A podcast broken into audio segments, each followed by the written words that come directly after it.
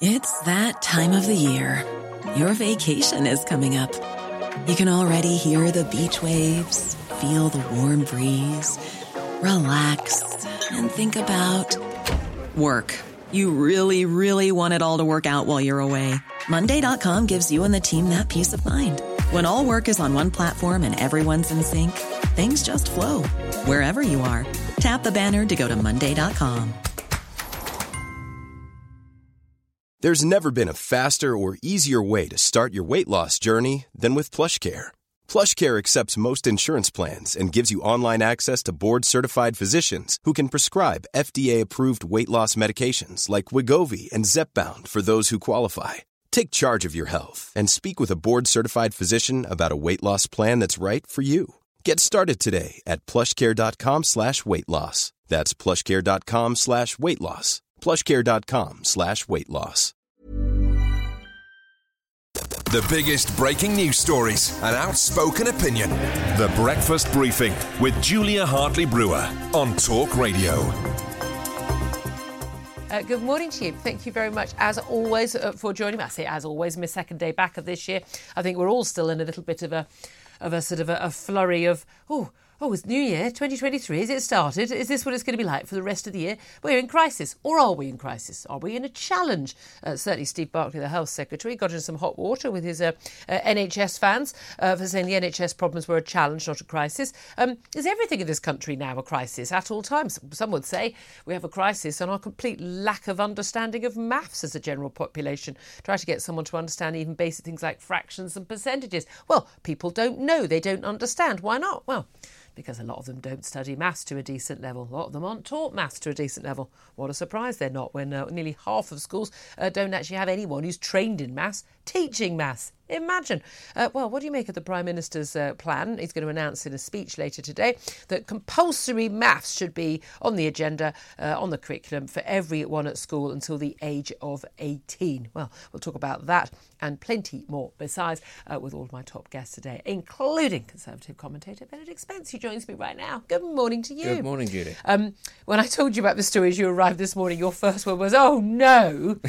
Tell us your GCSE math score. Oh, I got a C at GCSE maths. Now, I'm not here- even sure which letter of the alphabet that is. Okay, now here's the thing. I think this is a crucial thing, that crucial issue we have in this country is there are, I, as my regular listeners and viewers will know, Benedict Spence is an incredibly knowledgeable, highly educated young man. I'm, I'm even going with the young. I'm being nice. Okay, I mean, genuinely, I, you, you, I don't think anyone listening to you or watching you could think that this is not someone who's who's well educated and knowledgeable. I'm sure there's someone And- out there. Good good morning, your Father. girl- yes, your, your girlfriend. Yeah. Okay, and yet it is totally socially acceptable in this country Mm. for someone to say, "I'm a highly educated person. You can have your, you know, your Oxford degree. You can whatever, but oh, I'm useless at maths. Oh, I can barely add up. I'm useless at it." It would never be socially acceptable for someone to say, "Oh, I'm a perfectly clever, educated person, Mm. but I can't spell and I can't read properly." I don't know. So Have you met the- many of our MPs? so what's the, what's the difference? then? Ah, I don't know actually what the difference is. I think it might come down to how it is taught as much as anything else. I mean, it's one of those things that I could not wait to stop doing maths uh, when I was at school. Uh, not just maths, uh, physics and chemistry as well. I could not wait to stop you just doing you just them. weren't on, the science It side. just just wasn't well biology no biology fantastic you know i just Yeah. wa- waltzed through that but it was simply i just wasn't interested and i do think in hindsight it was the way it was taught because since leaving school um, I have taken more of an interest, certainly in physics and chemistry, and I found it's not actually that challenging. But I do remember it being incredibly challenging at school. But this is it. So a lot of it does come down to how it's taught. Now it's interesting to say. So Prime Minister today, this is his first sort of set piece speech he's going to be making today for the new year, and he's saying all children will have to study maths until they're 18 under his plans. Uh, reimagine the education system. The Times says uh, he says it's his personal mission. Uh, it's all about seizing control of the political agenda. I have to say, um, one. I'm not sure that people whose um, elderly relatives are not getting an ambulance coming to pick them up when they've had a, a fall or uh, waiting for cancer treatment, uh, or children who have missed out on you know year and a half, two years of proper education, um, uh, and people who are worried about paying their heating bills. I'm not sure they're sitting at home with their hot water bottles as I do in the evening now, going, if only we all studied maths to the age of 18 all of the world's problems would be solved. I mean, if he wanted to make one announcement today about how we're going to improve the country, that number one would be, would be we're going to build a million houses this year. That Yes. that now that would be life changing for not just those million new homeowners, Hmm. but but for for actually the you know employment and and training. things like that. This, I mean, he's saying he's basically saying this is a priority now, and I think that's a wonderful priority to have. And I think it's, Yes. he says this is personal to me. He said every opportunity I've had in life began with the education I was so fortunate to receive. His parents came here as immigrants, uh, worked very very hard, had them good for them, and they sent him to Winchester College, a very expensive private school. He said it's the single most important reason why I came into politics to give every child the highest possible standard of education. Um, and he said he said we've made incredible progress since 2010 with the right plan, the right commitment to excellence. I see no reason why we cannot rival the best education systems in the world. And he's right.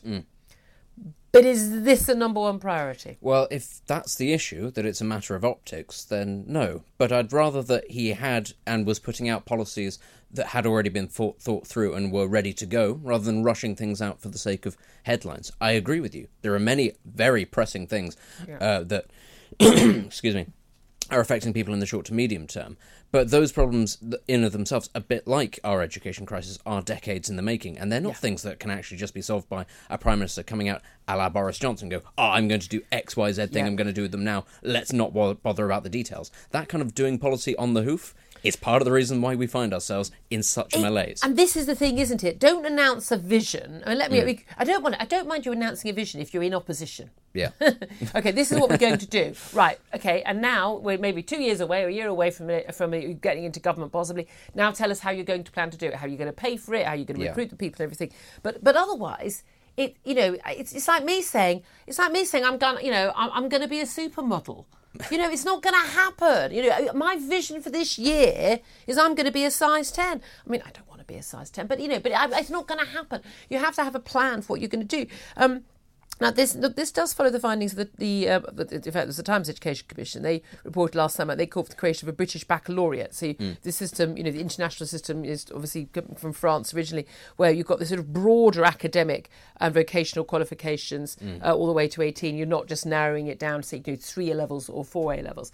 But the reality is, you know, an awful lot of pupils are not at school at 18. No. They're in some sort of vocational training. They're doing an apprenticeship or something like that. Well, um, are those your youngsters are going to be required to go to compulsory maths lessons as well? I mean, is this is this a classic? Ex- are you going to be coughing the whole way excuse me. through I'm the sorry. show? I forgot. I've forgotten that this this studio We're is very dry. I need more coffee. Is what I need. um, but but uh, you know, uh, is this just a classic example? And as we have this with often when conversations between politicians and frankly the you know the media elite uh, about education, where we're all so obsessed with like oh well you know the sort of schools our kids go to.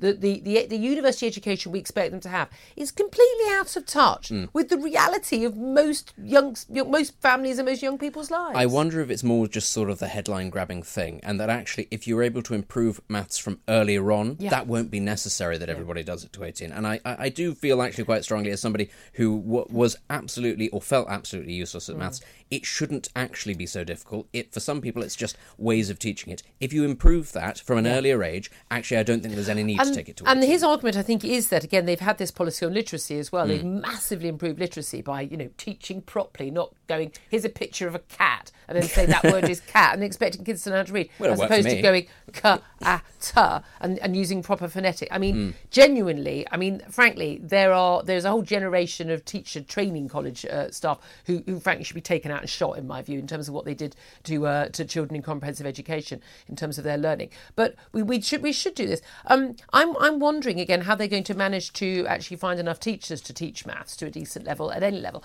Almost half of secondary schools, it was reported only a couple of months ago. Um, so almost half of secondary schools are using non-specialist teachers for maths lessons.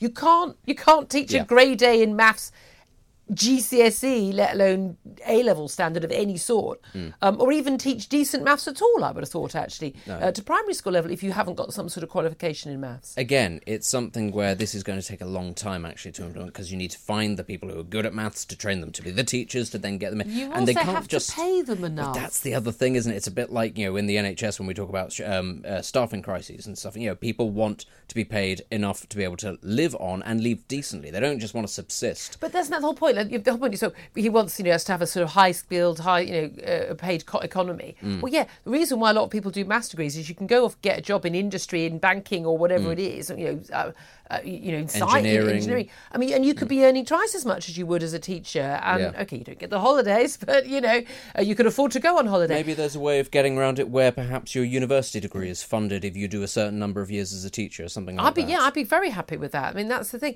Um, I just wonder how viable it is. I'd love to hear from you. Do get in touch with me. Um, Rishi's now wanting all pupils to study uh, maths up to the age of eighteen. I'd love to know your personal experience. What helped or hindered you most? Studying maths at school. Did you have a fantastic teacher? Did you have a useless teacher? I was really lucky. I had really good maths teachers. I still didn't get that excited about the subject. I don't think I would have wanted to study it all the way uh, to 18. Um, but also, what sort of maths should we be learning? Um, that's the crucial thing for me. Is there's an awful lot of people who sort of you think, oh, they think I'm, I'm rubbish at maths. You they're watching the PDC darts final last night. They can do the maths on whether or not they need a double or whether they you know they need the treble or whatever. I mean, they, a lot of people who who say they can't do maths, they can work out the odds and what they'd earn back from a uh, you know a bet on the horses. I mean we, we just don't teach maths in a way that is accessible and feels useful. Mm. Maybe a little bit of education on finances, maybe on interest rates. Or a tax return. Yeah, or instance, how, how very to do a tax, how to budget, Yeah. what the difference between net and gross. Maybe making maths a little bit more Practical. practical and uh, you know, applic- applicable to your, your real daily life. The Breakfast Briefing with Julia Hartley Brewer on Talk Radio. Thanks for listening to the Julia Hartley Brewer Daily. If you liked what you heard, please subscribe and give me a good review. And don't forget to catch me on the Talk Radio Breakfast Show every weekday from 6:30 until 10. A lot can happen in the next three years. Like a chatbot may be your new best friend. But what won't change? Needing health insurance. United Healthcare Tri Term Medical Plans are available for these changing times. Underwritten by Golden Rule Insurance Company, they offer budget friendly, flexible coverage for people who are in between jobs or missed open enrollment. The plans last nearly three years in some states, with access to a nationwide network of doctors and hospitals. So, for whatever tomorrow brings, United Healthcare Tri Term Medical Plans may be for you. Learn more at uh1.com. Even when we're on a budget, we still deserve nice things. Quince is a place to scoop up stunning high-end goods for 50 to 80% less than similar brands. They have buttery soft cashmere sweaters starting at $50, luxurious Italian leather bags, and so much more.